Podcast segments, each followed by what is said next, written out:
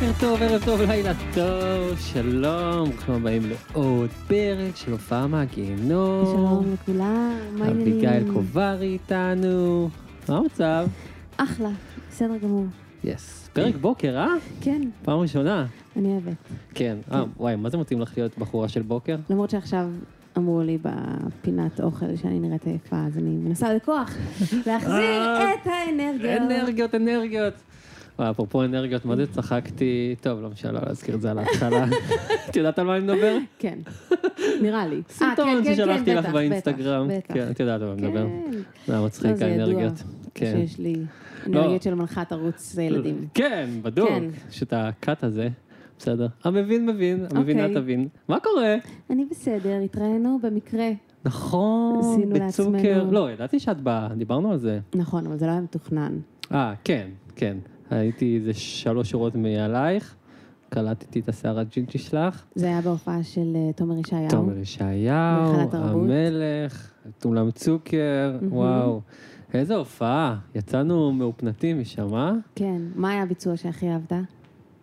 וואו, אני מאוד התרגשתי דווקא מטוב לאדם, כי יש מלא שירים שהיו בתקופת הקורונה, שיצאו ממש ב-עשרים עשרים, שכאילו תמיד יחזירו אותי לתקופה הזויה הזאת, וטוב לאדם הוא אחד מהם, כי זה יצא בגל השני של רועי ריק, פרק שתיים, אנחנו לראות, וזהו, וזה היה ממש יפה, כי זה גם היה כמובן עם הכלי מיתר שהוא הביא, אבל מלא בוצעים, טוב לאדם, אלין, יום אחד.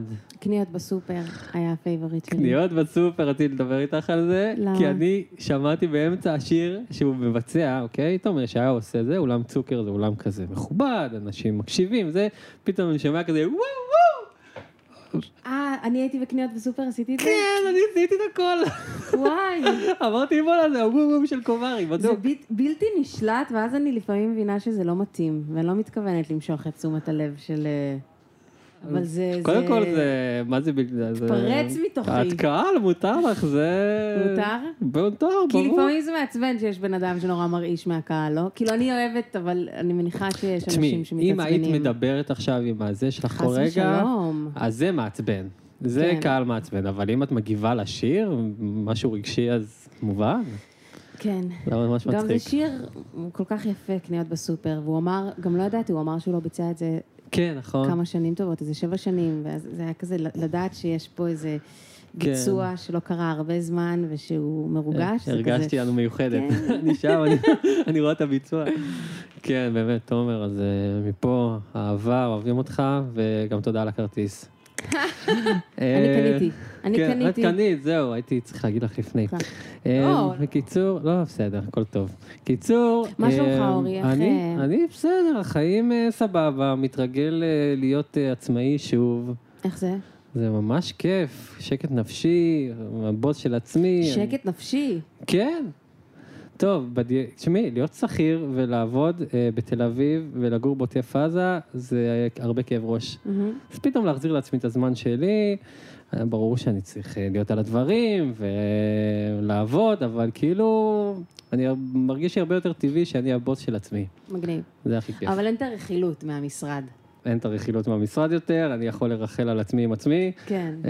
אבל יש מלא עשייה, גם הפודקאסט וגם העסק של הקידום אומנים וייצוג, ומלא מדברים איתי, ויש כמה שירים ככה שאני כבר מקדם, ויקדם, וקליפ. יש כמה קליפים, וואו, יש איזה קליפ אחד, אני ארים לו. לכו תראו קורונה מן, אוקיי? קורונה מן? קורונה מן. אוקיי. זה קליפ אנימציה, עשיתי לו קידום ממומן, משהו פסיכי. היוטיוב לא אישר לי אותו. כי זה קורונה. כן, כן, היוטיוב קשוח עם כל מה שקשור לקוביד. אוקיי. האלגוריתם, הוא לא נתן לקדם את זה. שתדעו אנשים. מזה שזה כאילו פוגע בזכויות, בזה של היוטיוב, בחוקים, כי זה קורונה, וזה כאילו מידע לא... תקין, whatever, מכירה את זה? קיצור, זה לא נתן לקדם את זה, הקקות, אבל בסדר, אחלה קליפ, אז לכו תשמעו, עידן רום, הרמתי לך פה. וזהו, ורגע, לא אמרנו שאנחנו במכללת Just Music, כמובן. היי! המכללה, אנחנו כבר מרגישים פה בבית, כי זה כמו בית, ואם אתם מוזיקאים, צעירים, וגם לא צעירים, אבל שפשוט רוצים ככה להתמקצע וללמוד, אז בואו למכללת Just Music, המכללה להפקה מוזיקלית, זמרים, יוצרים ודי-ג'ייז, פרודוסרס, שמתמקדת במוזיקאיות ומוזיקאים עצמאיים.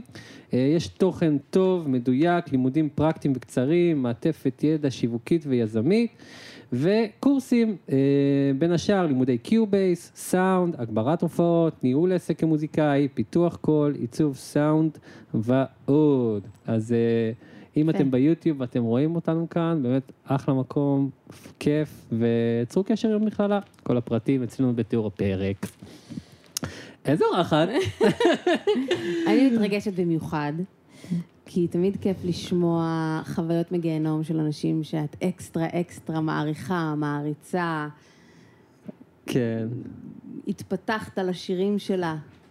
כן, כן. אני, אני ממש כאילו, עוד לפני ששאלתי אותך, אני הרגשתי שכאילו, את, את כאילו, את יודעת, את זמרות שהיום כמוך, כאילו הם גלגול מתמשך של רונא קינן, כמו שרונא קינן היא גלגול מתמשך של יהודית רביץ וקורין הלל, זה כאילו, אני רוצה לדבר איתה על זה, זה ממש מעניין אותי כל הטיימליין הזה של המוזיקה הישראלית, אז זה היה הכי טבעי בעולם שאת תבואי. תודה, תודה שפינקת אותי באורחת כזאת. תודה שהיא באה אלינו, באמת, רונא קינן, אני מעריץ אותה שנים, והיה לי רגע מקסים איתה במכללת ספיר לפני חמש, שש שנים שעשיתי תואר, אימא שלה נורית גרץ קינן, הייתה מרצה שלי בלימודי ערב, בכתיבה, ואז היא הביאה את רונה איזה יום אחד, והיא בעיקר דיברה על שירים ליואל וזה, ואז היא הביאה גיטרה, נגנה כמובן, ואז היא שאלה, מישהו רוצה להצטרף? ואני כזה, אני, אני, יש לי מפוחית. כל הכבוד. כן, אז היה לי מפוחית. כמובן שבאתי מוכן, כן. אמרתי, ליתר ביטחון, בואו נביא את הקייס מפוחיות שלי. איזה תותח. ואז עשינו שיר של לאונרד כהן, ואני הייתי בעננים. בעננים. זה גם בפייסבוק שלי, אז אפשר לראות שם. באת מוכן עם הפוחית או באת מוכן לשיר של לאונרד כהן? לא, באתי עם הפוחית. כאילו, באתי עם הקייס, אמרתי, בואו, נשים את זה בתיק, למקרה שזה. מדהים. היא בחרה לאונרד כהן. הבאת לפה גם הפוחית אולי? כן. אה, אנחנו נעשה איתה את הזה היום. כן, כן. כן, לא, אבל לא הבאתי, לא, הבאתי מפוחית. אה, הבאתי מפוחית, אבל אני עושה כפיים. אוקיי. סיכמנו על כפיים. האמת שניסיתי אתמול לשלב בין לבין, זה קשה. וואו. עם גיטרה ומפוחית אין לי בעיה, אבל לעשות קצב ומפוחית, זה... על זה עוד לא התאמרתי מספיק. יש לך את הגשר? כן, כן, אתה מחזיק, כמו דילן. כן, זה אין בעיה. אז נעבור עליה, לא? כן, בוא נעבור עליה. יאללה, חברים, אז הזמרת יוצרת המדהימה, פרק שמונים ושש של הופעה מהגיהנום, רונא קינן!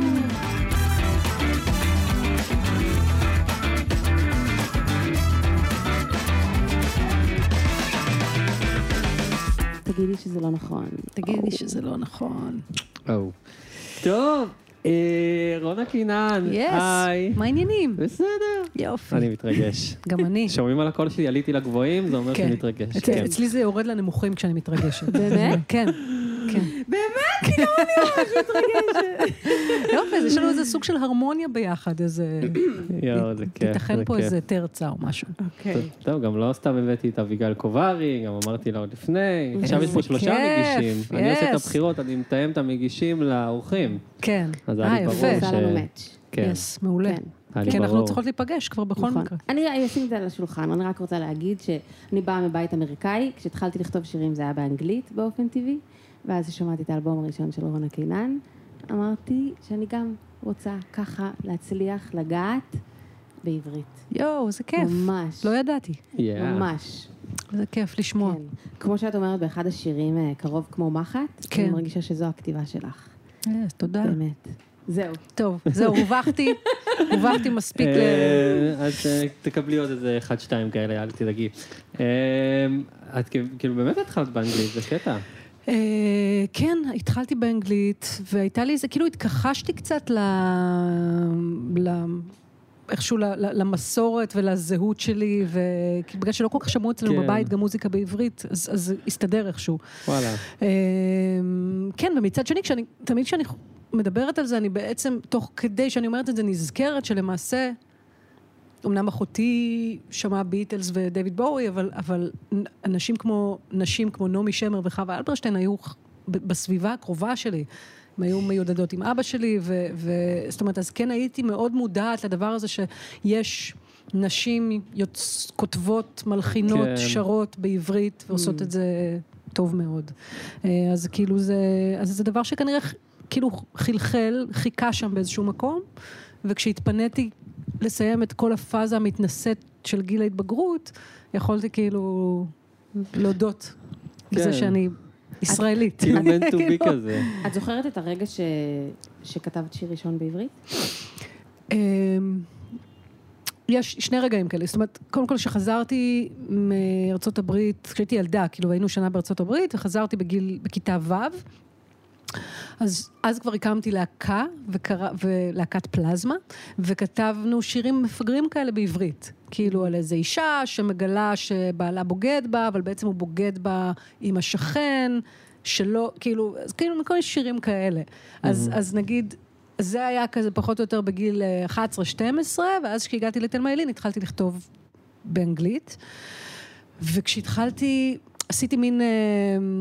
מרגע שהתחלתי להופיע, זאת אומרת, הייתי עם ארן צור, ואחר כך עם טל גורדון, ואז עשיתי מין, הקמתי טריו עם אדם שפלן ואומרי הנגבי, והופענו פעם בחודש בתיאטרון תמונה, וכל הרפרטואר היה באנגלית, ובאיזשהו שלב התחלתי לעבוד עם איזר אשדות, והתחלנו במלאכת התרגום של שירים מאנגלית לעברית, ותוך כדי אמרתי, אוקיי, אני צריכה להתחיל לנסות את הדבר הזה של, זאת אומרת, לא יכול להיות שאני רק אתרגם שירים, הם מחזר כאילו חומרים של עצמי, שאף אחד עדיין לא מכיר.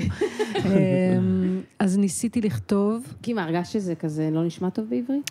זה היה נורא מביך, נורא צורם, כאילו. לא הייתה לי, לא הייתה לי את המיידיות הזאת, את האינטימיות שיש עם מוזיקה שגדלת עליה, כאילו, כשאת שומעת, לא יודעת מה, כל מה ששמעתי, כאילו, החל מ, לא יודעת מה, אריתה פרנקלין ואוטיס רדינג ועד לפי ג'יי הרווי, הכל היה באנגלית, אז כאילו, ו- וספציפית הנושא הזה של, של לכתוב שירי אהבה לנשים, היה דבר שהיה קשה, זהו, קשה במיוחד. זה מה שרציתי לשאול אותך על זה, כי באלבום הראשון שלך זה מופיע. כן. וכאילו, אמנם זה אלפיים וארבע, זה לא כזה ישן, כן. אבל מעניינתי אם זה היה איזה עניין, כאילו, אני חושבת שזה בארץ, היה, אני, אני חושבת שזה היה עניין מסוים, היה עניין? כי אני לא, כי לא חושבת שהיו המון המון תקדימים, זאת אומרת, היו...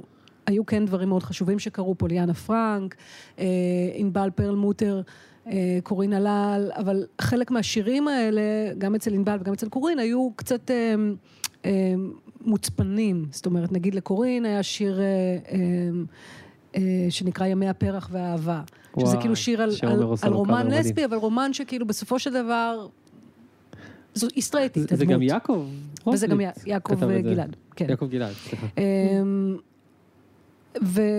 ולנגיד לאינבל יש שיר מה יגידו השכנים, אז שם נגיד הנושא הזה הוא כאילו קצת במסגרת מין שבירת מוסכמות כללית, זאת אומרת איזו אווירה של רוק אנד רול ושל חתרנות שהיא כאילו לאו דווקא, זאת אומרת שהיא גורפת, היא לאו דווקא רק מגדרית או... לא משנה, בקיצור, לא נכנס לניתוח ה... אני אוהב, אני בא לנתח פה איתך את המוזיקה הישראלית, רונא קינן, כי... אבל, בקיצור, בסופו של דבר, הצלחתי להתגבר איכשהו על המבוכה, המון ניסיונות, המון ניסוי וטעייה, ומחיקה, ושכתוב. וגם זה איזר אשדות, שנורא דחף אותך. ואיזר דחף אותי לזה, ויאלי סובול ואלונה קמחי מאוד עזרו לי עם זה. ובקיצור, אני, אני זוכרת את השיר הראשון שכתבתי בעברית בתקופה הזאת, והוא היה ממש לא טוב, וכמובן לא, לא קרה איתו כלום. כן, גם עכשיו הוא מרגיש לך לא כן. טוב? לא, אני חושבת שכאילו שירים שהם לא טובים, זה, זה אף פעם לא קרה לי שאני מסתכלת אחורה על שיר שגנזתי, ואני אומרת, וואו, פספסתי פה שיר מדהים. באמת? לא. רגע, אבל את גונזת הרבה? כן. כן? כן, בטח. וואו. לא, גונזת, כלומר, דברים שכבר עבדת, התפתחו. עבדתי, התפתחו, לפעמים, לפעמים גונזת לתקופות ממושכות, ואז איכשהו מושכת אותם שם, מאיפה שהם לא נמצאים, הכוך שהם נמצאים בו, ומנסה, שזה קרה לי לא מעט פעמים, כותבת להם פתאום פזמון חדש, משכתבת אותם, ואיכשהו מצליחה להציל אותם, אבל יש שירים שהם פשוט בבסיס לא נועדו להיות שירים טובים, הם כאילו, הם, הם, הם איזשהו גישוש אחר משהו, והגישוש הזה לפעמים לוקח פעם, פעמיים, שלוש פעמים, עד שזה, עד שאת מצליחה לדייק מה, מה בעצם רצית להגיד כאן, ואז מגיע השיר ש, שעבורו כל הסקיצות האלה היו שוות, כאילו, או שלא, או שסתם, לא יודעת, אבל בקיצור, אז היו המון שירים לא טובים בדרך, בדרך ל... בסופו של דבר, השיר הראשון שכאילו התקבל לאלבום שנכנס להופעות, היה שיר שנקרא אהבה שקופה. ומשם, אני חושבת שכאילו אני כל הזמן בעצם עסוקה בלשכלל את זה ולקדם את זה, ומאלבום לאלבום אני מרגישה שאני, או רוצה לקוות שאני מוצאת דרכים חדשות לכתוב בהן, ומצליחה להעמיק אל תוך השפה הזו, שהיא שפה מאוד מאוד מאוד יפה. כן, סך הכל שפה יפה. מדהים לשמוע שזה באמת, זו הייתה הדרך שלך, כי, כי את דוגמת מופת לשירים מדהימים בעברית.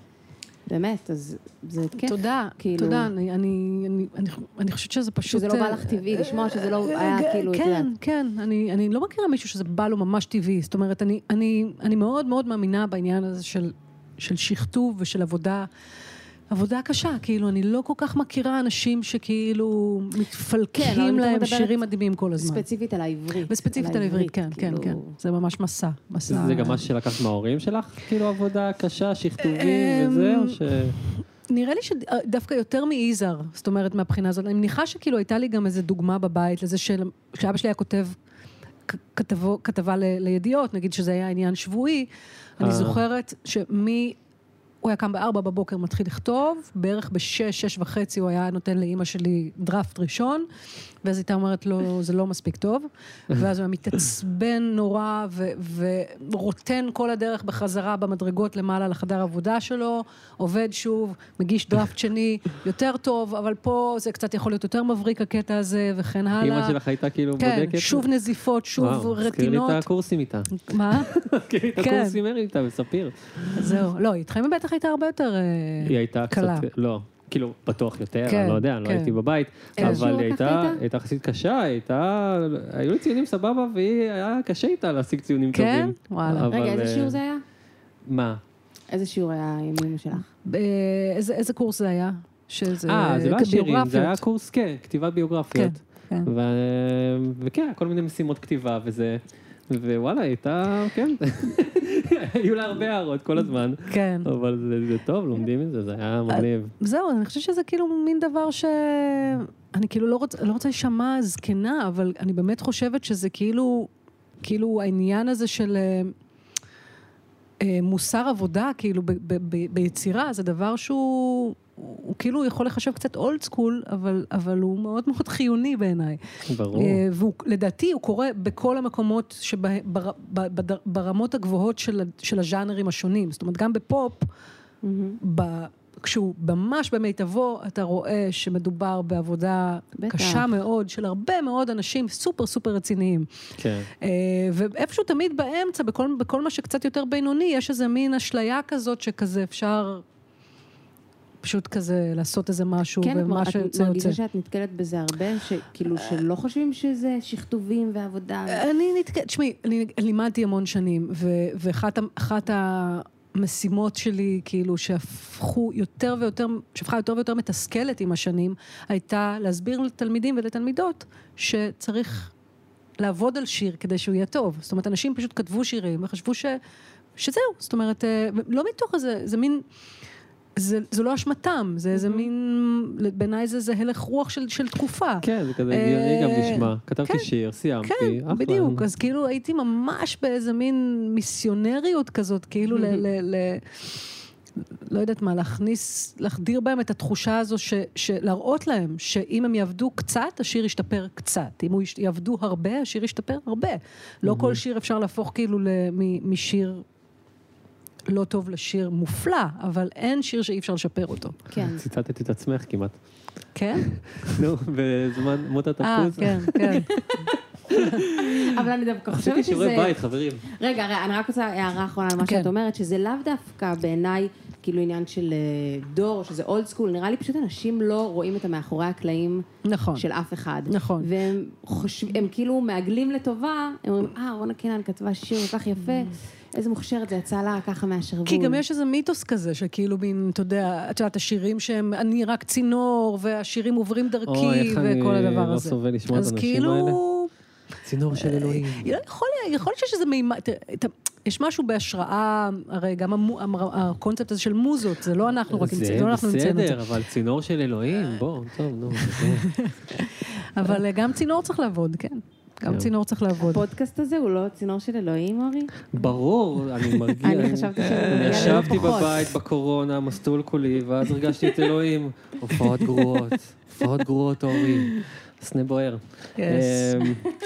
בקיצר, טוב, אלבום חדש, עיר בלי געגוע. קמפי שוני בשלישי לשישי. נכון. בכלל, אני נראה לי הולך לפתוח אוהל בשוני ביוני, שוני ביוני. יש דברים טובים? יש. אבל שאת עם מערכת את אלון עדר, נכון, וגילי, וגילי גוב. גוב.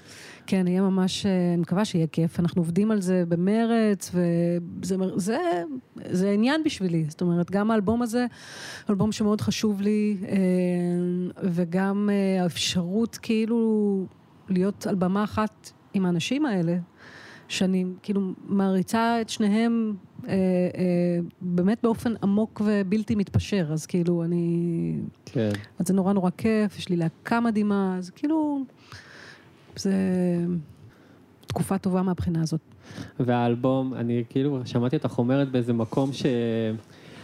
קודם כל יש לך סיפור עם תל אביב, אה? בכל הדיסקוגרפיה שלה יש לך סיפור עם תל אביב, וכאילו בחרת את העטיפה של האלבום עם הצילום משנת אלף תשע מאות חמישים, והחורף עם השלג. נכון. כי מה, כי הרגש, מה הייתה החוויה? לאלבום קוראים עיר בלי געגוע, ויש לי איזה מין מחשבה כזאת תמיד על תל אביב, גם על ישראל אני מניחה, וזה דבר שבא לידי ביטוי אולי קצת בזמן התפוז, על מה המקום יכול היה להיות, מה היה החלום, ומה בסוף בעצם קורה. ותל אביב עבורי היא... היא מרכיב נורא נורא משמעותי בזהות שלי. נולדתי בתל אביב, אבא שלי נולד בתל אביב. אמא שלך מאיפה? אמא שלי גם כזה, הייתה, גדלה ביפו חלק מהזמן, ובירושלים, אבל כאילו אנחנו כולנו איכשהו מכאן. כן. ואני חושבת שגם בתוך ההוויה הישראלית, והקושי, במיוחד אני חושבת של השנים האחרונות, כל מה שהם, כל מה שהם מאיים ומפחיד ומדחדך ו...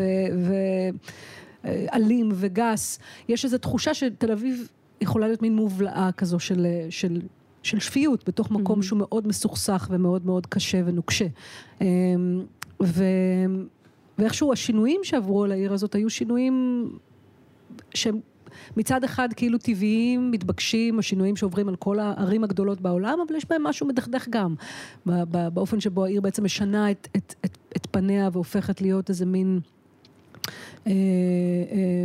מין מקום שהוא גנרי קצת וקפיטליסטי מאוד וקצת מאבד מהייחוד שלו וכבר הופך להיות בית פחות מזמין לאנשים שהם שונים ואומנים. אז איכשהו כל התהליכים האלה גרמו לי לחשוב, העובדה גם שהאלבום נכתב בתקופת הקורונה, שהעיר בכלל הייתה מין עיר רפאים, ואני חציתי את גיל ארבעים, ואני, ויש לי ילד, ופתאום אני כבר לא... אני, אני מבלה את הזמן שלי בגינת השעשועים, פחות בנילוס. כן, איך אני את השיר הזה, וגורי ההייטק שעוברים. כן. אז כאילו כל הדברים האלה בעצם גרמו לי איכשהו להתמקד בעיר, כאיזה מין סוג של מקפצה לדבר דרכה על... השינויים שאני עוברת, על שינויים שהמקום עובר, והשלג בתל אביב הוא מין פנטזיה, זאת אומרת, זה דבר שקרה פעם אחת, לפחות אנחנו יודעים שהוא קרה. אז מהבחינה הזאת הוא לא בלתי אפשרי, אבל הסיכוי שהוא יקרה שוב, הופך אותו לבלתי אפשרי, אז הוא בלתי אפשרי ואפשרי בו זמנית. זה כמו מין נס כזה, שאתה לא יכול להפסיק לקוות לו, אבל אתה גם לא יכול בדעה צלולה להאמין שהוא. אז אתה נמצא כל הזמן באיזה קונפליקט ואיזה... יעד שהוא לא רחוק כן, מדי ולא קרוב כן, מדי, כן. זה בדיוק כן. משאיר את זה. לגמרי.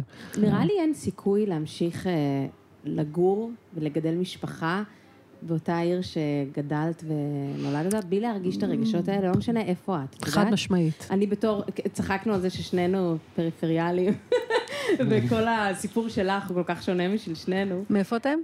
אני מעמק חפר במקור, היום בעוטף עזה. וואלה. מירושלים, אבל כאילו... ומאמריקה. ההורים שלי. אבל סתם, נראה לי, כאילו, לא יודעת מי...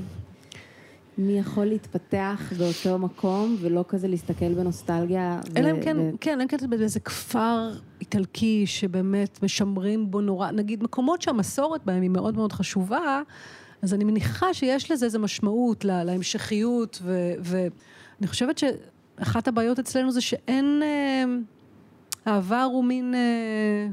זאת אומרת, זה לא, אין, אין כאן נכסים. אם יש נכסים, הם, הם, הם תרבותיים, הם משמרים אותם בגלל הפוטנציאל לרווח. כאילו, mm. כמעט ולא תראי, כאילו, איזה... נעשים דברים נורא יפים. זה לא שאני באה, כאילו, להשחיר פה את... כן. כאילו, קוראים, קוראים דברים טובים, ו, ו, ו, ומהרבה בחינות, כאילו, העיר נורא השתפרה, אבל, mm-hmm. אבל אם אתה נכנס לעומק של הדברים, ולפערים, בין עניים, לעשירים, בין אזורים בתוך העיר, זה סיפור כן, בעייתי. כן, זה קשה לראות את זה, כן, משתנה. כן, כן. ויש את השיר, לא חזרתי לעשן. כן. קודם כל, אני באמת להבין מה קרה שם בכתיבה, אם כן חזרת לעשן, ניסית להיגמל, זה אחד, תעני על זה ואז אני אעלה עוד משהו. לא, האמת שהסיגריות זה רק איזה מין, אתה יודע, זה רק תירוץ לכתוב את השיר הזה. כאילו, אני לא חזרתי לעשן, אבל כאילו, אני, אבל אני, אני... בהחלט כאילו מפלרטטת עם הרעיון של... את כותבת שם שאת עם חלון פתוח וסיגריה ביד, אבל היא לא דלוקה? זה היה כאילו חלק מ... היא לא דלוקה, לא. לא, גם לא... כותבים דברים... כותבים, לא כל דבר צריך להתרחש במציאות. סתם, האמת, כל דבר שאני כותבת מתרחש, ואני... מה את מדברת? שאנשים מצליחים לכתוב דברים דמיוניים, אפרופו הפסלון הדמיוני, השיר שלך, מטריף. תודה. אבל ללכת, כי אני, הדמיון שלי עדיין לא מספיק... אני חושבת שזה עניין שהוא, שהוא לא מובן מאליו, ולכן השיר הזה היה קצת מין תרגיל עבורי, ואני חושבת שכאילו מורים כמו דילן במבחינה הזאת, הם, כאילו, זה, זה אנשים שאפשר ללמוד מהם, איך, איך לא להתחייב להיות אתה, זאת אומרת, איך ל- ללבוש דמויות ולפשוט דמויות ולהיות איכשהו, וזה זה מקום שאני מאוד מאוד שואפת להגיע אליו בכתיבה, אבל אני צריכה ממש להכריח את עצמי, להתיישב ולעשות את זה, כדי... וכמובן שכשזה מתערבב עם... עם... טוב, זה גם בקורס של אמא שלי בטח למדתם, זאת אומרת, איך לכתוב ביוגרפיה שהיא גם פיקשן, זאת אומרת, ל- ל- להתמקד בסיפור האמיתי, אבל להרשות לעצמכם איזשהו חופש... עכשיו אני נזכר, נראה לי הייתה איזו משימה, ואני כאילו כתבתי איך... ממש תיארתי את היום-יום של לאונרד כהן, כותבת סוזן. או... הנה. זה היה, נראה לי, המשימה שלי שם. גדול. ויצא מגניב. כן, אחרי שיפורים שלה, אז השתדרג רצת. זה נשמע כמו... אחרי כל הערות שהיא נתנה לי. זה נשמע כמו רעיון לשיר. נגיד, הייתי שמחה לנסות לכתוב את השיר הזה עכשיו. לכתוב על לאונרד כהן, כותבת סוזן. כן. רעיון טוב. אולי אני אגנוב ממך את זה. אומייגאד. ואימא שלך. הכבוד הוא לי. הכבוד הוא לי. לא, אני אבחר אולי שיר אחר, אבל למרות שזה השיר שצריך לבחור. כאילו, הם רוצים לכתוב את השיר הזה. כן, ממש, עם הנער הזהוב. וטוב, אולי ככה ניכנס לאיזו הופעה מהגיהנום. מה את אומרת? רונא קינן, מה הבאת לנו? שמעתי משהו עם מים. ניסיתי לחשוב על זה, זה מעניין, כי אין לי המון, יש לי הרבה הופעות מבאסות. ההופעה מהגיהנום זה משהו מאוד קיצוני. עכשיו, בגלל שאני יחסית בן אדם שמאוד אוהב לבוא מוכן לכל סיטואציה, ואני נורא נורא לא אוהבת לטעות, אז כאילו רוב הזמן אני צריכה לשמור על עצמי במקומות שכאילו יכלו אולי להפוך לגיהנום, וגם עם השנים כאילו למדתי למשל שכשלים טכניים זה כבר לא, זה לא עניין, זה להפך, זה דבר שהוא רק... שהוא רק ממריץ אותי, והוא רק הופך את ההופעה להופעה טובה יותר, היו לי הופעות, אני יכולה להכתיר הופעה שהייתה לי לא, לא, לא לפני המון זמן, בחלוץ בבאר שבע, כאחת ההופעות הכי כיפיות שהיו לי בחיים, איזו הופעה שהייתה בהפסקת חשמל לאורך כל ההופעה. יו, אז כאילו, יו, זה, זה היום זה, זה כבר, מבחינתי זה פרס, כאילו, כשל טכני הוא, הוא ממש פרס. ואז ירדת לקהל או משהו כן, כזה? כן, טלפונים, וכל ההופעה הייתה כאילו, וכמובן סט-ליסט לגמרי משתנה, כן. ו- וקאברים, וכל מיני דברים כאילו, רק דברים שאפשר לשיר חזק מספיק, אז כל השירים השקטים נעלמים, ואז כאילו זה גם סוג של נס בהופעה שלי, כי זה פשוט הופכת להיות הופעה מרימה פתאום. מרימה אקוסטית. כן. אז יש לי הופעות, אז אני כאילו, יש הופעות שהן סתם, פשוט לא מתרוממות או לא, אבל זה, זה עניין שהוא לא, לא הייתי קוראת להופעה מהגיהנום. ו, ויש תקופות קדומות יותר שהיו לי בהן די הרבה חרדות בהופעות, ואז מבחינתי כל ההופעות אז היו הופעות מהגיהנום, כן. אז כאילו אני יכולה ממש להתייחס לאיזה כמה שנים כאלה שפשוט להופיע היה כאילו... בהתחלה, לפני האלבום הראשון? כן. מה היה כן. החרדות? הופעת מלא? אה, אה, כן, אבל סבלתי כל פעם. כל פעם. אי אפשר, זה לא, זה חרדה, זה לא, זה לא דבר שאפשר לתמלל אותו, זה פשוט כאילו, זה תחושות של שיתוק, כאילו של... פחד לעמוד על הבמה? פחד לעמוד, לעמוד על הבמה, פחד... כל השעות המתנה לפני היו סיוט, והרגעים על הבמה, כשפתאום... אצלי זה בא לידי ביטוי הרבה פעמים בלשכוח טקסט, בנגיד הרגע הזה שאני הולכת לשכוח, היה, היה נראה לי הדבר הכי מפחיד, היום גם זה כבר, מה, אני שוכחת, אז אני עושה לה לה לה, ומבקשת מכם לשיר, כאילו זה, אבל אז זה היה מין אימה, אימה מוחלטת. כן. אבל כל זה מאחוריי. זו מילה, אימה. ואני כן רוצה להתייחס להופעה אחת שהיא... זה מסוג הדברים האלה שכאילו אתה יכול לצחוק עליהם אחר כך, אבל באמת ברור, בזמן אמת, ברור. זה היה, הייתי בגיהנום. כן, בשביל זה yeah, הפודקאסט, כן. לאחר כך. אוקיי, okay, אז נתנת לכם את הגרסה המלאה? כן, כן תני לנו, אנחנו נזמן. Okay. אוקיי, okay. אז ב-אלפיים ושלוש עשרה ב- הצטרפתי לאסף אבידן, לסיבוב הופעות. מיילב. כן. תמסרי לו. גם שלי. כאילו זה היה מין סוג של, אנחנו חברים, ואומרת, שמי, נורא, נורא בא לי כאילו שתצטרפי כזה בתור חברה, שנעביר כזה ביחד את הטור, כאילו משהו כזה זמני, לא להיות חלק מהרכב, אבל בואי איתנו לחודש, תהיי חלק מהרכב להופעות, זה היה אחרי שהם סיימו איזשהו סיבוב קיץ, וזה היה כבר טור של אולמות, של וניויים סגורים, ותעשי את המופעים הפותחים. זאת הייתה הזדמנות נורא נחמדה בשבילי, כאילו להרים קודם כל סט של מופע סולו, שלא היה לי עד אז. באנגלית גם, לא? וגם באנגלית. אז נכנסתי לזה נורא לעומק. עשית לפני זה טור באירופה? לא, לא, לא. הייתי רק בכל מיני הופעות כאלה, שיותר בהקשרים יהודיים ודברים כאלה. עכשיו, זה היה כאילו טור כזה, הפריצה שלו, זאת אומרת, היו לו... הייתה לו קריירה כבר מאוד יפה. כן, אלפיים ושלוש עשרה זה... אלפיים ושלוש עשרה זה התפוצץ, הוא הוציא את Different Poses, והיה את הרמיקס, שכזה נהיה מספר אחד כזה בפלטינה בכל אירופה. כל חנות בגדים באירופה. הייתי באירופה, אז אני זוכר שמעתי את זה. מדהים. אז אני הצטרפתי בדיוק ברגע הזה, שזה היה רגע מאוד מעניין, כי כאילו עד אז הם עשו נגיד וניויים של אלף, אלף חמש מאות, ושם זה פתאום קפץ לזנית, ששת אלפים איש, אולימפיה, כל מיני מקומות מיתולוגיים כאלה, שאני עשיתי בהם את המופעים הפותחים, סט של עשרים דקות, חצי שעה, מול קהלים כאילו מטורפים, וזאת הייתה חוויה משנת חיים עבורי, כי באמת הרגשתי מה, מה המשמעות של לבוא בלי שאף אחד מכיר אותך, זאת אומרת רק השירים מדברים, רק הפרפורמנס שלי והשירים מדברים, ואני פוגשת גם איזושהי תרבות של, של צריכת מוזיקה שהיא שונה לגמרי ממה שאני מכירה, אנשים מתייצבים בשעה הנקובה לראות מופע פותח, כן. אם הם אוהבים את מה שהם רואים, הם מרימים את המצלמות ומצלמים, לא מצלמים את הלהיט, אלא שיר שהם לא שמעו בחיים, הבאתי, אז היו דיסקים, הבאתי דיסקים למכור אחרי ההופעות, ואני זוכרת שכאילו גמרתי ארגז, ושלחו לי מהארץ עוד ארגז ועוד ארגז, וכאילו הייתה איזו חוויה נורא נורא טובה בהופעות האלה, היה נורא כיף גם להיות חלק מהלהקה של אסף וזה, סיימנו את הדבר הזה, והייתה איזו תחושה שכאילו אפשר לקבוע טור משלי בצרפת, כי מכל אלפי האנשים שראו את המופעים הפותחים האלה, בטוח יהיו כמה שיבואו גם לטור שלי, והפרומוטר של אסף היה נחמד מספיק כדי לקחת את זה על עצמו, ולסגור לי טור של איזה... עשרה ימים בצרפת, שסיאו היה הופעה בפריז, במקום שנקרא לדיוון דומון, משהו כזה. וזאת הייתה הופעה נורא מרגשת, כי ערכתי בה מוזיקאי ענק, מוזיקאי ספרדי שקוראים לו פאקו איבניאז, שגלה לפריז בשנות ה-שישים, ונהיה כוכב ענק בפריז. וואלה.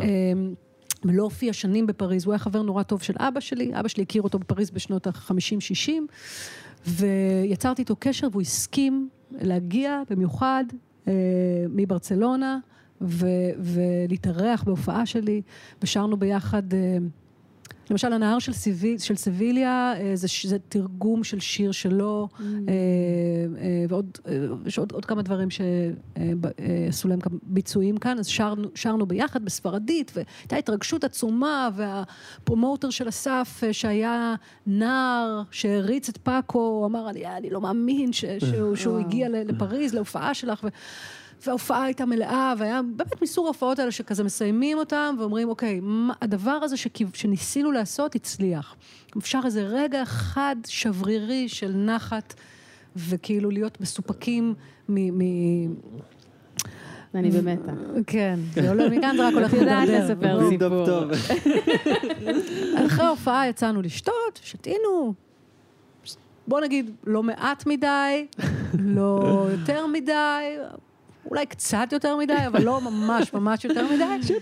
שתינו. ייתכן שאולי נחלה איזו צדפה שנס ליחה. לא יודעת. יכול להיות שמשהו, לא יודעת, לא יודעים בדיוק, אבל זה היה מין לילה כזה שלמחרת קמנו והיינו צריכים לעלות על ה... זה היה אני ורן וייץ, ושירי, בת זוג שלי, הצטרפה, וטור מנג'ר, שהיה גם הטור מנג'ר של אסף, שקראו לו ג'יס, ג'יסלנד, ועלינו על ה... הוא נהג במין ון כזה, ויצאנו לדרך מפריז לליל, להופעה שהייתה אמורה להיות שם. אוקיי. Okay. תוך כדי נסיעה, אני מתחילה להרגיש טיפ-טיפה לא טוב. טיפ-טיפה. אוקיי. Okay. מתחילה קלה. בקטנה. מטפסת okay. לה במעלה הגוף. אומרת, אוקיי, זה כנראה... הפחד מלשכוח את המילים. הפחד מלשכוח את המילים, או התקילה של אתמול בלילה, משהו כאילו, זה טבעי, אנחנו בנסיעה, הוא נוהג גם לא כל כך כאילו... לא עדין. נוקפות הדקות, ולאט לאט אני מרגישה את הבחילה הזו ביתר סט, ואני מנסה להדחיק, ואני אומרת, זה בסך הכל האלכוהול של אתמול, זה לא באמת משהו רציני. חצי שעה לתוך הנסיעה, אני מבקשת מג'יסלן שיצור רגע את ה... אותו בצד. פה זה הזמן להגיד שהסיפור הולך להפוך גרפי קצת, אז יש אנשים ש... רגילים, רגילים פה, חבר'ה. יש פוביה כזאת, יש אנשים שיש להם פחד מהקאות, ויש לזה שם. אני אפילו לא זוכרת מהשם של זה, אבל... פחד מלהקיא, כאילו? פחד מעצם, מלהקיא ומדיבור על... כאילו, אני מכירה אישית מישהי שאי אפשר לדבר איתה על הקאה. אוקיי. אבל עכשיו אנחנו נדבר על זה. כן. אז יצאתי מהרכב, והקעתי את נשפתי בצד הדרך, חזרתי לאוטו, אמרתי, אוקיי, זה מאחוריי, זה... עכשיו אמורים להרגיש טוב יותר, ריקנו, כן. כי זה הפרס של הקאות. בדיוק. לכאורה. כן, בדיוק. לכאורה, יפה. אבל אחרי עשר דקות אני מרגישה את זה שוב, אני מבקש ממנו שוב לעצור. נסיעה של שעתיים, ארבעים ושלוש דקות, שבמהלכה הקעתי כנראה שלוש עשרה או ארבע עשרה פעם. לא, מה זה? זה כבר חוסר נוזלים בגוף. זה חוסר נוזלים בגוף, התחלתי להרגיש מאוד לא טוב, ולחשוב ש... ואמרתי, אוקיי, ההופעה, אני לא יודעת מה אני אעשה, אני לא יכולה, אני לא יודעת איך אני אעשה את ה... איך אני אקיים את ההופעה הזאת, וזה ממשיך, וזה ממשיך, ואני רואה ג'יס מחביר, ולאט לאט הוא נהיה חיוור יותר ממני, כי הוא מבין את המשמעות של הדבר הזה. חשבתי כי גם הוא אכל צדפה. לא, הוא פשוט... כזה חצי שעה אחרייך. אנחנו מגיעים למלון, אנחנו נכנסים למלון, וזה פשוט מאבד שליטה, וזה הופך להיות עניין של כל שלוש דקות. אין כבר כמובן, לא צריך להפוך את הגרפי לגרפי יותר, אבל אתם יכולים לתאר לעצמכם שבשלב הזה הגוף לא מייצר, אין מה. זאת אומרת, זה פשוט... זה פשוט, אני זוחלת לשירותים, זוחלת חזרה, כאילו, ואני מזמינה את ג'יס לחדר שלי, ואני אומרת לו, תשמע, I can't, I can't perform, כאילו, אני מצטערת, אז הוא מסתכל עליי חיוור, כסיד, ואומר, to cancel is not an option. What? To cancel is not an option? Is not an option. Oh my God. ואני פשוט, ברגע זה מתחיל לפקוט, כי כאילו, אני, אין, אני כבר לא, פשוט לא אוכל לדמיין, זה לא מצב, הופעתי חולה, הופעתי עם ארבעים חום, הופעתי בכל מיני... עם רגל שבורה, אני הייתי לך על במה כזאת. הופעתי עם רגל שבורה, הופעתי בכל מיני מצבים, אבל כשאתה... שרפלקס ההקעה, כאילו, אתה לא יכול לחשוב על זה אפילו. אבל מה, אפשר to cancel כי זה כזה הפסד כספי מטורף? הוא לא יעשה את השיחה לג'רר ממשרד בוקינג כדי להגיד לו את הדבר הזה. הוא איש מאוד מפחיד. היה. ואז אני מבינה שאני בגנום. אני מבינה שאני בגנום, אני צריכה לגייס כוחות, כי זה הגנום, ואני בו, ואין מה לעשות. כמה זמן ההופעה? הופעה, כאילו סט של שעה ורבע. לא, כמה זמן את לפני ההופעה? אני עכשיו, בשלב הזה, אנחנו בעצם אמורים להגיע מהמלון, רק להחליף בגדים ונוסעים לווניו. אני נוסעת לווניו בתוך הוון, מקיאה שוב, בתוך האוטו, מחוץ לאוטו, יורדת מהאוטו, מההליכה, מהוון, זה מקיאה שוב, נכנסת לווניו, ומה, מה, לדעתכם, איפה אני מופיעה? איפה המקום, מהו המקום הזה שאליו, שבו אני צריכה בסופו של דבר להתיישב עם הגיטרה ולשיר? שירותים. ספינה שהוגנת. לא ידעתי את זה? אבל ספינה. יואו, מה, זה הפתעה? אני כנראה שאולי ידעתי, הדחקתי, לא באמת הבנתי, אני מגיעה לפאקינג ספינה על נהר, שזזה ככה. יואו. ואני נכנסת אליה. מתעלפת כאילו באיזה כוך שם שהוא כביכול בקסטייג' ומזמינים רופא. יואו. ואני פשוט שוכבת שם, באמת, כאילו, אני לא, אין לי איך לתאר את התחושה. ערן הלך לעשות סאונד צ'ק, ערן שכמובן שעד אז היינו קרובים מאוד, אבל הנסיעה הזאת קרבה בינינו באופן ש... לא, פשוט שלילית ישר. לא, הבן אדם שנושב איתך באוטו בזמן, כאילו זה...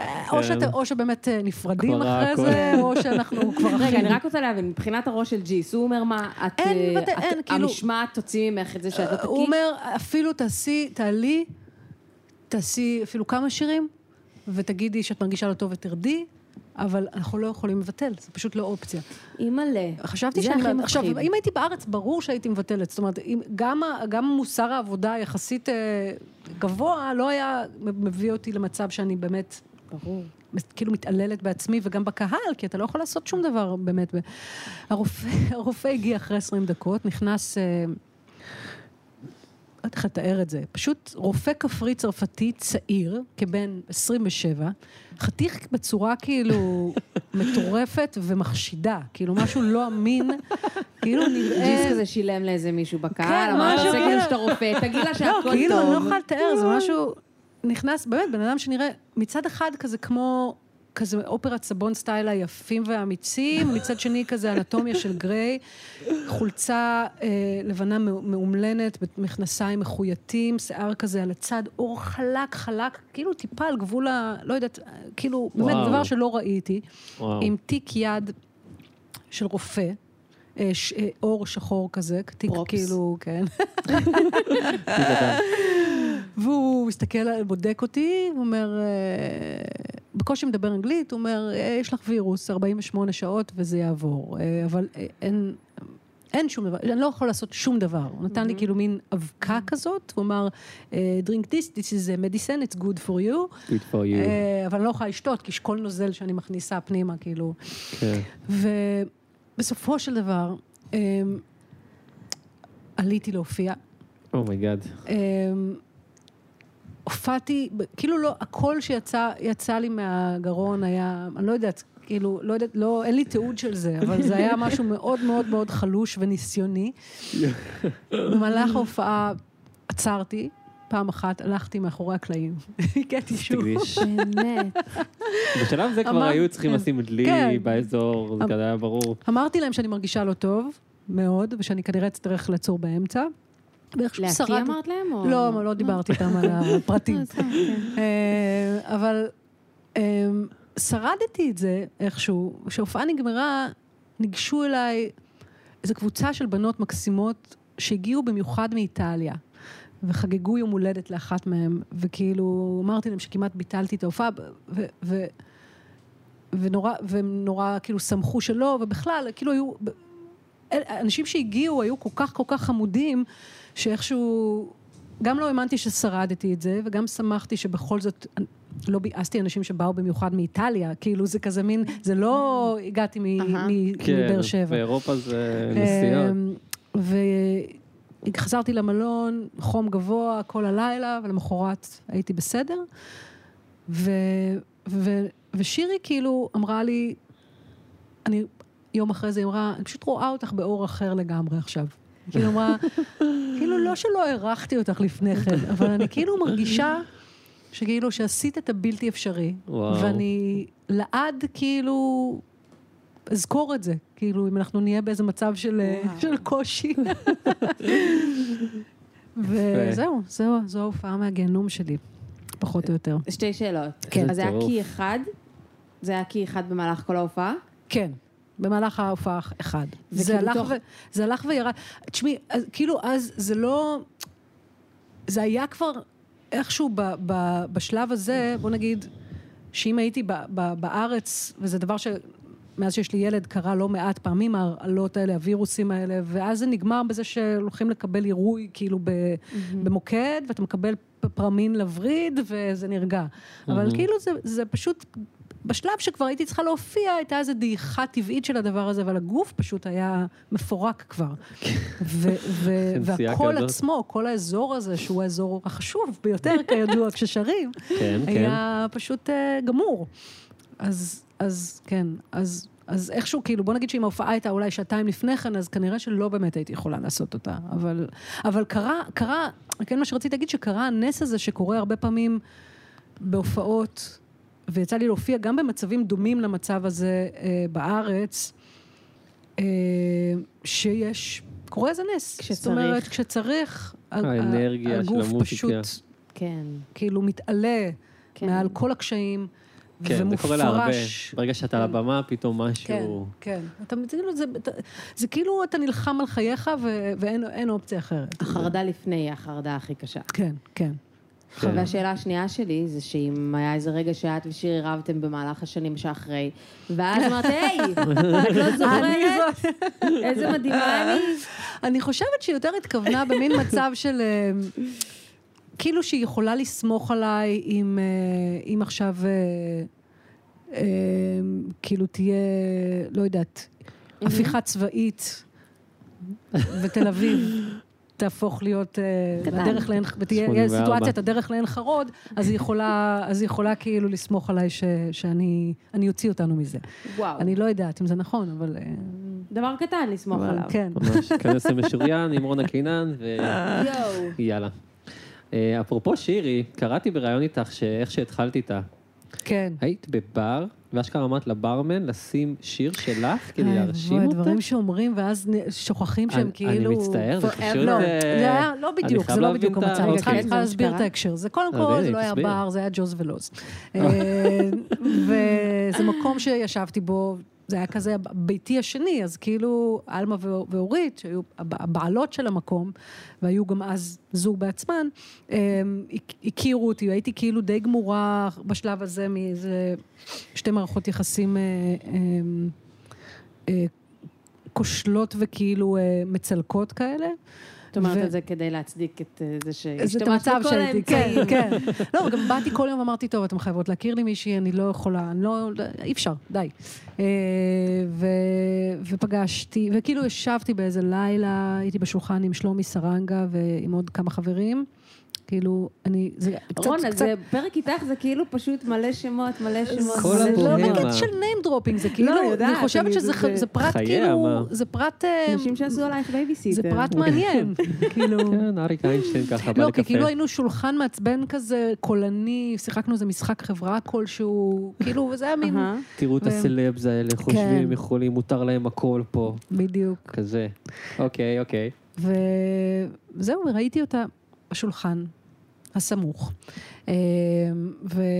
והייתה לי זה, כאילו, קרה לי הדבר הזה, שקורה לעתים נורא נורא רחוקות לחלקנו, לא יודעת, אולי יש אנשים שזה קורה להם יותר, אבל ההבנה שאני לא משנה מה, אני צריכה, אני צריכה, אני צריכה לדבר איתה, אני צריכה להגיע אליה, אני צריכה לפגוש אותה, אני צריכה להכיר אותה. רגע, זה פעם ראשונה שראית אותה? כן. וגם הרגשתי שהיא לא מכאן, הייתה לי איזו תחושה שהיא לא מכאן, והיא באמת mm-hmm. לא הייתה מכאן, היא כאילו רק עלתה לארץ שנתיים לפני כן, ואז שתיתי מספיק כדי לגשת אליה ולהציג את עצמי, והיא הייתה בכלל בדייט עם מישהי אחרת. די, באותו מילה. לא, היה לידה גם איזה בחור, ואז אמרתי, שיט, היא סטרייטית, כאילו, למה אני אעשה, ובכל זאת ניגשתי, למרות שזה מאוד לא אופייני לי, כי אני לא מתחילה עם סטרייטיות. אבל זה היה יופי בלהיות במקום שפל. כן, כן, הכל כאילו... הכל מדהים, כאילו, את עושה דברים משוגעים. לגמרי, לגמרי, כל האמצעים כשרים. כן. בא לי קצת להיות שם. סתם, חלילה, אבל כאילו, באמת... זה לא... אין שום רצון לחזור לשם באמת. רק לרגע, ללילה אחד וזהו. אוקיי. בקיצור, בסוף, איכשהו הערב התקדם על פי התוכנית, ובאיזשהו שלב היה כבר מאוד מאוחר, ואיכשהו נשארנו רק שתינו ועוד כמה אנשים, ואז הבנתי שהיא בעצם לא מכירה אותי. זאת אומרת, שאלה אותי מה את עושה. אז... וואלה, וזה לא קורה לך הרבה, כאילו. כן. כן, לא ממש, אבל אתה יודע, זה לא שאני איזה, אני לא איזה מגה סלב, אבל כאילו, בדרך כלל... כן, אבל מי שבכלל לא מכיר, בשום צורה, זה כזה... אה, אוקיי, ממש ממש אין לה... אין לה מושג. אין לה מושג, אבל כאילו גם... הייתה לי גם איזו תחושה שכאילו, אם לא... כי אם לא יתקבע איזה מהלך, כאילו אם לא יתבצע איזה מהלך יותר משמעותי, אז יכול להיות שכאילו אנחנו ניפרד ולא נראה אחת את השנייה יותר. אז ביקשתי מאלמה, או מאורית, אני כבר לא זוכרת, לשים שיר שלי ברקע בג'וז. אני לא זוכרת. זו שאלה חשובה, אני גם רציתי... אמרת פשוט איזשהו שיר, לא כזה, אמרת... לא, אבל תוך אמרת שיר. את לא זוכרת אבל. אולי מבול, אבל אני לא זוכרת. לא זוכרת. בכל מקרה, זה רגע, זה מבוכה גדולה מאוד לדבר. אבל זה קרה לפני פאקינג שבע עשרה שנה, אז אפשר לדבר על זה יותר. איזה אומץ לעשות את זה. אתה יודע, קרא לזה אומץ, קרא לזה ייאוש. אומץ או מבוכה, כן, כן. זה כאילו, כן. בוא, תשמעי שיר שלי, אני ארשים אותך. כזה גדול. אז מה אמרת לה כזה, אה, או, אומייגאד. אני חושבת שלא, אני חושבת שזה, לא הסתרתי את ה... כאילו, נדמה לי שכאילו, אמרתי לה כזה... תקשיבי, או משהו כאילו, משהו כאילו לא, אני, אני, זה קצת מטושטש לי, אבל uh, צריך לשאול אותה אולי באמת לאמת את זה. Mm-hmm. יש לה זיכרון הרבה יותר טוב משלי. לא, נו, דיברתם על זה מלא פעמים, לא?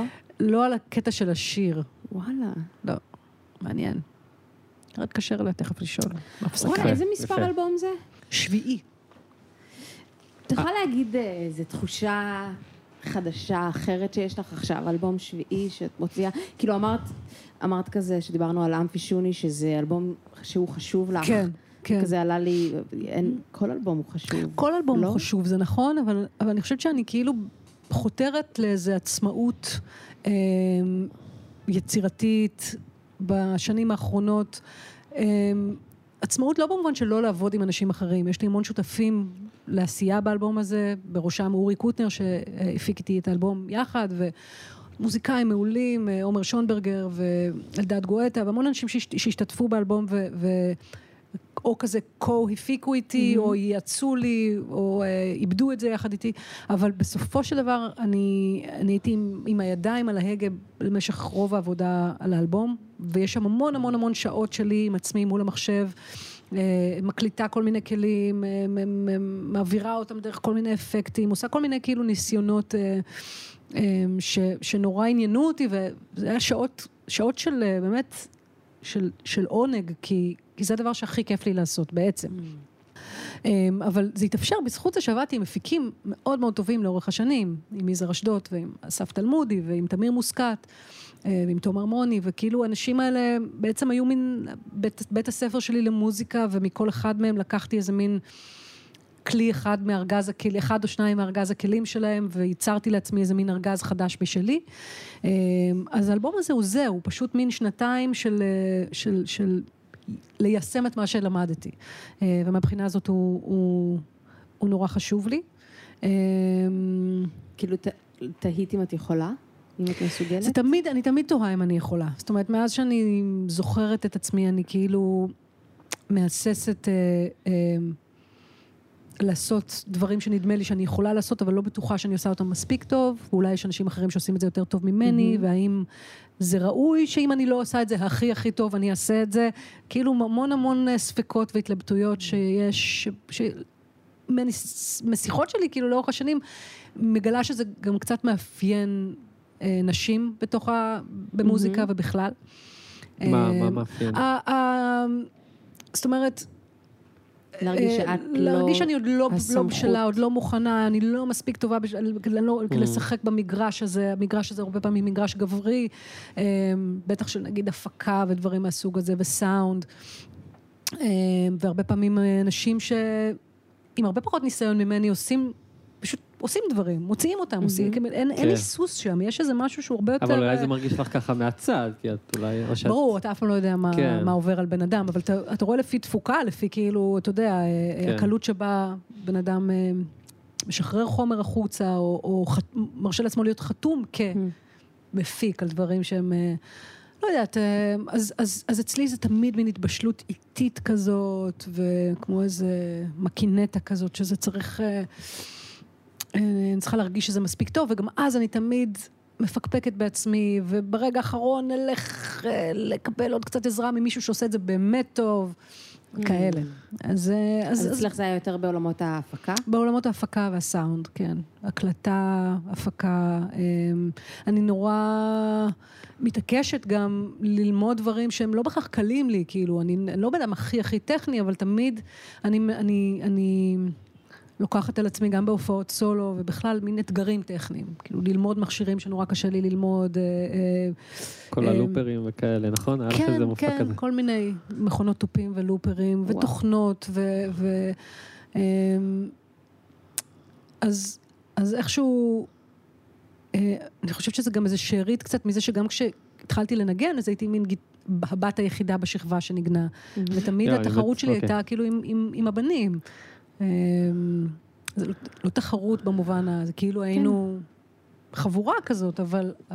אלה היו קבוצת השווים שלך בעולם הזה. כן, בדיוק, בדיוק. זה ממש מרגיש לי, אני כאילו אוהב להסתכל על המוזיקה הישראלית לפעמים כזה, את יודעת, בתמונה כוללת כזאת, ומרגיש שהנקודת זמן שאת היית בה, כאילו את מין חוט מחבר כזה, כמו מה שהזכרתי בהתחלה, מהדור של...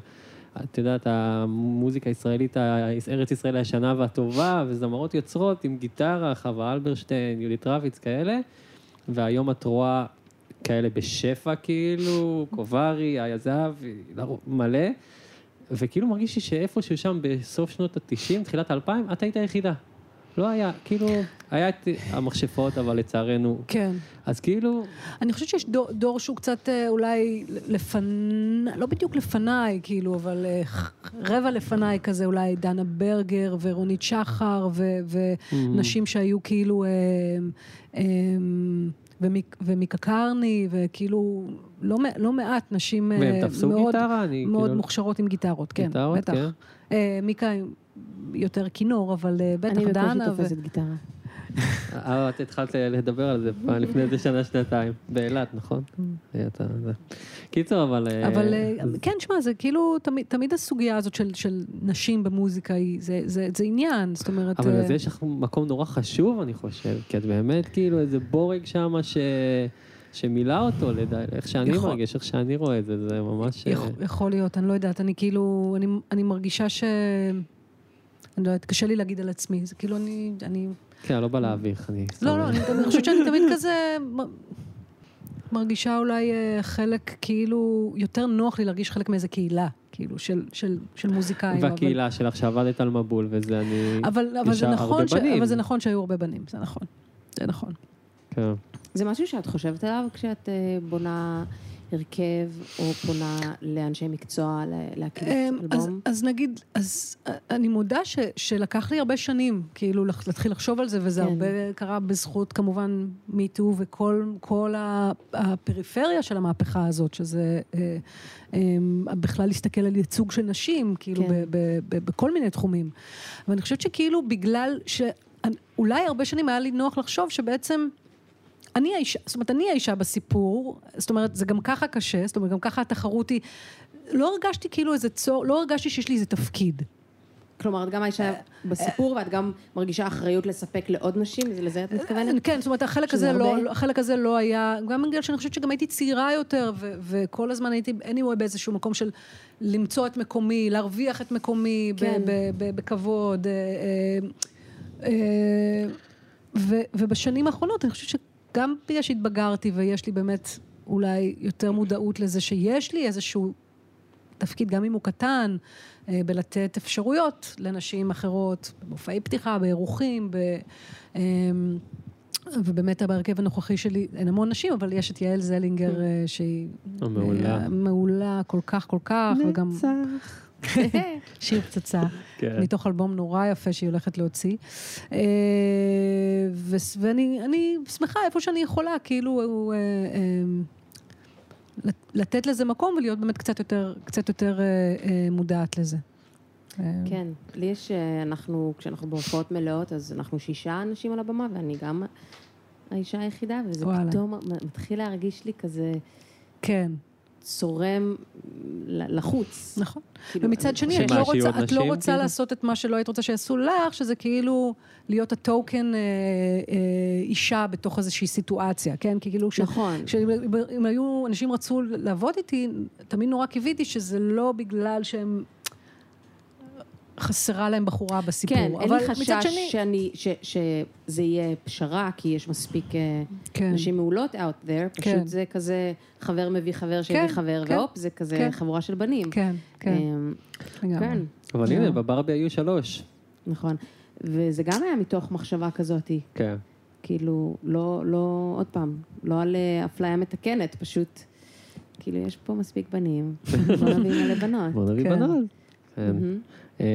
טוב, ככה לקראת הסוף, אני פשוט, את יודעת, את רואה את המחברת שלי, זה פעם ראשונה שיש לי שני דפים. אוה. מה נתחיל, מה נתחיל? נשארו לי עוד שתי שאלות שאני רוצה לדעת. שירים ליואל. כן. קודם כל, אלבום כאילו וואו, רונא, באמת, כאילו שמו אותך במכונת זמן בשנות ה-שישים שבעים, הקלטת את האלבום שם, באת לפה, עושה אותו פה, ככה אני מרגיש, באמת, כל פעם ששומע את אתה מתעורר, זה כאילו, מה זה? אז באמת מדהים, ויש שם איזה משפט שאת אומרת, אז היו המלחמות יפות, הקוצים היו קוצים והשוחות היו שוחות. כן. על איזה מלחמות את מדברת בדיוק? תשמע, בהקשר של אבא שלי, קצתי זה, עיתונאי, סליחה, זה, כן. זה לא מעט מלחמות, זה קודם כל ארבעים ושמונה מלחמת השחרור. ו... אבל למה יפות? מפני שהיה, אני חושבת, איזשהו... איזשהו ניסיון שלי להתבונן בו, בדמות שלו ובדמות של הדור שלו, בכל העניין הזה של בעצם הביוגרפיה שלהם נוצרה באיזשהו אופן במלחמות האלה. אלה היו הרגעים המשמעותיים, המכוננים בחיים שלהם, החברויות הכי עמוקות, הקרבות הכי גדולות, החטאים הכי קשים, שהכי קשה להתמודד איתם בהמשך, ומצד שני גם איזו אמונה בצדקת הדרך, שהתערערה עם השנים במקרה, בטח במקרה של, של אבא שלי, ואני בטוחה של עוד אנשים. Mm-hmm. זאת אומרת, אם הייתה איזו מלחמה שהרגישו שהיא צודקת, זו הייתה המלחמה הזו. זאת אומרת, mm-hmm. אה, אה, כן. אה, בטח עבור הדור של, של אבא שלי. ו, אה, אז, אז אני חושבת שכאילו... ה, ה, זה, זה איכשהו המקום ש, שניסיתי ל, ל, להתחבר אליו. זאת אומרת שהדמות הזו שלו היא בעצם, עם כל התופת של המלחמה, וכל הדם, וכל הזוועה הזו שהיא מלחמה, יכול להיות שיש גם איזשהו מימד ש, ש, שמתגעגע לשריקה המתוקה של הפצצה, לתחושה הזו שבעצם... יורים עלינו, ואנחנו מגנים פה על ה... חייב להיות, חייב להיות בשביל שזה יתאפשר. כן, אנחנו עושים איזשהו מעשה הרואי, אנחנו צודקים, על אף הקושי, ואין קונפליקט מוסרי. כמובן שזה לא לגמרי מדויק, וכן היה, והלך והעמיק אחר כך, אבל זה פחות או יותר התחושה שאני מנסה להתחבר אליה שם. יפה, תודה. כיף. ומתי את משחררת את הגרסה שלך לרד הוט צ'ילי פפרס מ-אלף תשע מאות תשעים ושתיים?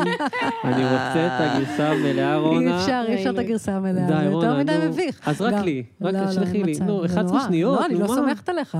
די. אני אעלה את זה בבקסטייג'. לא, זה לא מביך. לא, זה מביך. מה שבסופו של דבר העליתי זה החלק הפחות מביך שאפשר לחיות איתו. חלקים אחרים שם הם כאילו, זה כבר די. זה כאילו, זה בדיוק הגבול בין שזה כזה חמוד ומצחיק. אני רוצה שתהיה אחיינית שלי. מה קרה פה? ומה קרה עם הראשן שאספת? אוי, הראשן הפך לצפרדע, כמובן. כן? לא, אבל אני חושבת שבסוף... הראשן שהזכרת באלבום החדש שלך. לא, כשהיינו באמת, בגן מאיר היינו אוספים ראשנים, אבל בסוף משחררים אותם, כי זה לא יפה לקחת חיות הביתה. ילדים? האמת, אני לקחתי ראשן ממוזיאון ישראל, בירושלים, כשהייתי ילדה. מה, פילחת אותו כזה או מה? מה זה לקחת? לקחת ראשן, מה, יפה? עם שקית. עם שקית, כן. וואלה. לאקווריום, והוא מת בסוף. אוי, אוי, אוי. לצפרדע. אז יכול להיות שאני מדחיקה, וגם אצלי משהו כזה קרה, אבל יש לי איזה זיכרון שכאילו... אולי אימא אמרה כזה, אולי צפרדע, חופשי עכשיו, כן, משהו כזה. כן, טוב, אני גם רוצה ככה להתחיל את זה, שאלה קבועה של אני אשאל את האורחים בסוף הפרק, אז אחרי שכבר הייתי איתנו פרק, והרגש, ואני בטוח שהיה לך כיף ונהנית, וסוף הברור. לא, אתה כל כך בטוח. אני בטוח, אני בטוח. הוא יודע, הוא יודע. אני בטוח, היה לה כיף. נכון. איזה ביטחון עצמי, אה? תראו אותו פה. אבל איזה אורח או אורחת את היית רוצה לראות פה בפודקאסט, לשמוע אותם מדברים, לשמוע את ההופעה מהגיהנום? חד משמעית מתי כספי. וואו, אומייגאד, הוא לא באיטליה? לא, הוא קופץ מדי פעם. הוא קופץ מדי פעם? כן. הוא לא יבוא בחיים, אבל אני חושבת שכדאי להזמין אותו. אבל בוא ננסה, בוא ננסה. זום מאיטליה. לא, לא בזום, עם מתי כספי, לא. אני אטוס לאיטליה עם דנה כספי, זה גם אחלה. ואם זו בקשה של רונה, אולי הוא... נכון, נכון. אוקיי, מתי כספי. זה לא, אתה יודע, אל תגיד לו שזה בשמי, כן, אני לא... בכל זאת יש לי מוניטין להגן עליו. כמה כי היה לך בפרקים? היה הרבה כי? היה לא למר, שיעל... ששתתה איזה משקה בסן פרנסיסקו. אתה לא צריך כאילו לעכשיו לשחזר את כל הסיפורים, סתם העניין אותי בסטטיסטית, עם גיהנום. לא, היה, היה קובי פרחי, היה... מי? תמרדה. זה טרי, תמרדה. כי טרי. מישהו כתב, טוב, לא משנה, זה תגובה מוזרה על הכי שלה. לא, איך היא הגיעה בפנים, אני לא מאמין לה. משהו מוזר. מה זה בפנים? היא בלעה את זה? היא בלעה את זה, כן. אוי ובוי, זה לא אותו, זה מסוכן מאוד. כן, היא בלעה את זה. אבל היא שרדה, שרדה. טוב, אז רונא קינן, אומייגאד, היה מדהים, שלישי לשישי, אמפי שוני, תבואו כולם. כן. קובארי? כן. מילות סיום? נהניתי, ונהניתי להקשיב לאלבום שלך, שוב ושוב. תודה. נשאיר גם משהו, נכון? אה, כן, אנחנו עושים משהו במיוחד, פעם ראשונה כזה בפודקאסט, נעשה שיר של רונה ביחד, אז נארגן פה את הדברים ונתחיל, וזהו חברים, היינו הופעה מהגיהנום, אתם מוזמנים למצוא אותנו בכל הפלטפורמות הקיימות, אם הגעתם עד לפה, זה אומר, אומר שאתם מאוד אוהבים אותנו. שבטוח נהנתם, אתם כמו רונה. אתם נהנתם רצח כמו רונה, אז uh, תלחצו על הלייק ביוטיוב, תדרגו בתגובות בספוטיפיי, חמש. חמש כוכבים, יהיה ממש נחמד, זה יעזור לכולנו. אורי, הכיף איתך. גם לי, קובארי. גם אתה, רונה. רונא קינן, תודה רבה, מידן, Just Music. Peace. Bye. Bye.